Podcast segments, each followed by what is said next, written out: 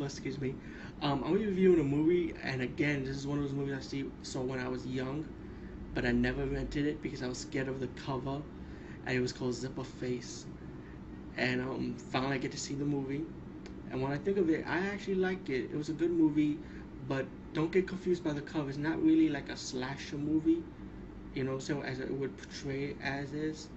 I consider it yeah, well, a horror element. Why not? But I consider it more like a crime drama, mystery thriller, genre. And um, it's a good movie. It's about an S and M stink stunt. Excuse me, went wrong, and then Zipperface ended up going killing the witnesses and killing anybody that gets in his way.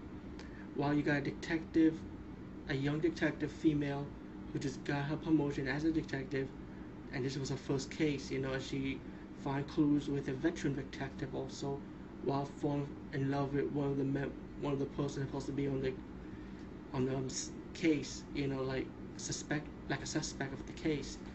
So you got this all this drama mixed in with it too. All in all um there are your kill scenes. And it's, it's a good movie. I actually enjoyed it. Just remember it's just a crime drama thriller suspense mystery type of movie horror but it's not really like a slasher like but it's a good movie. I really enjoy it. But like I said, you do have your kill scenes, of course, but just Zipper Face, just looking at it, it's kind of freaky, you know, with his leather outfit, his needles, and I like the voice acting. And of course, you got your twist ending. It does have a twist ending to it, which is silly. It feels like one of those again, those USA late night movies that I grew up on.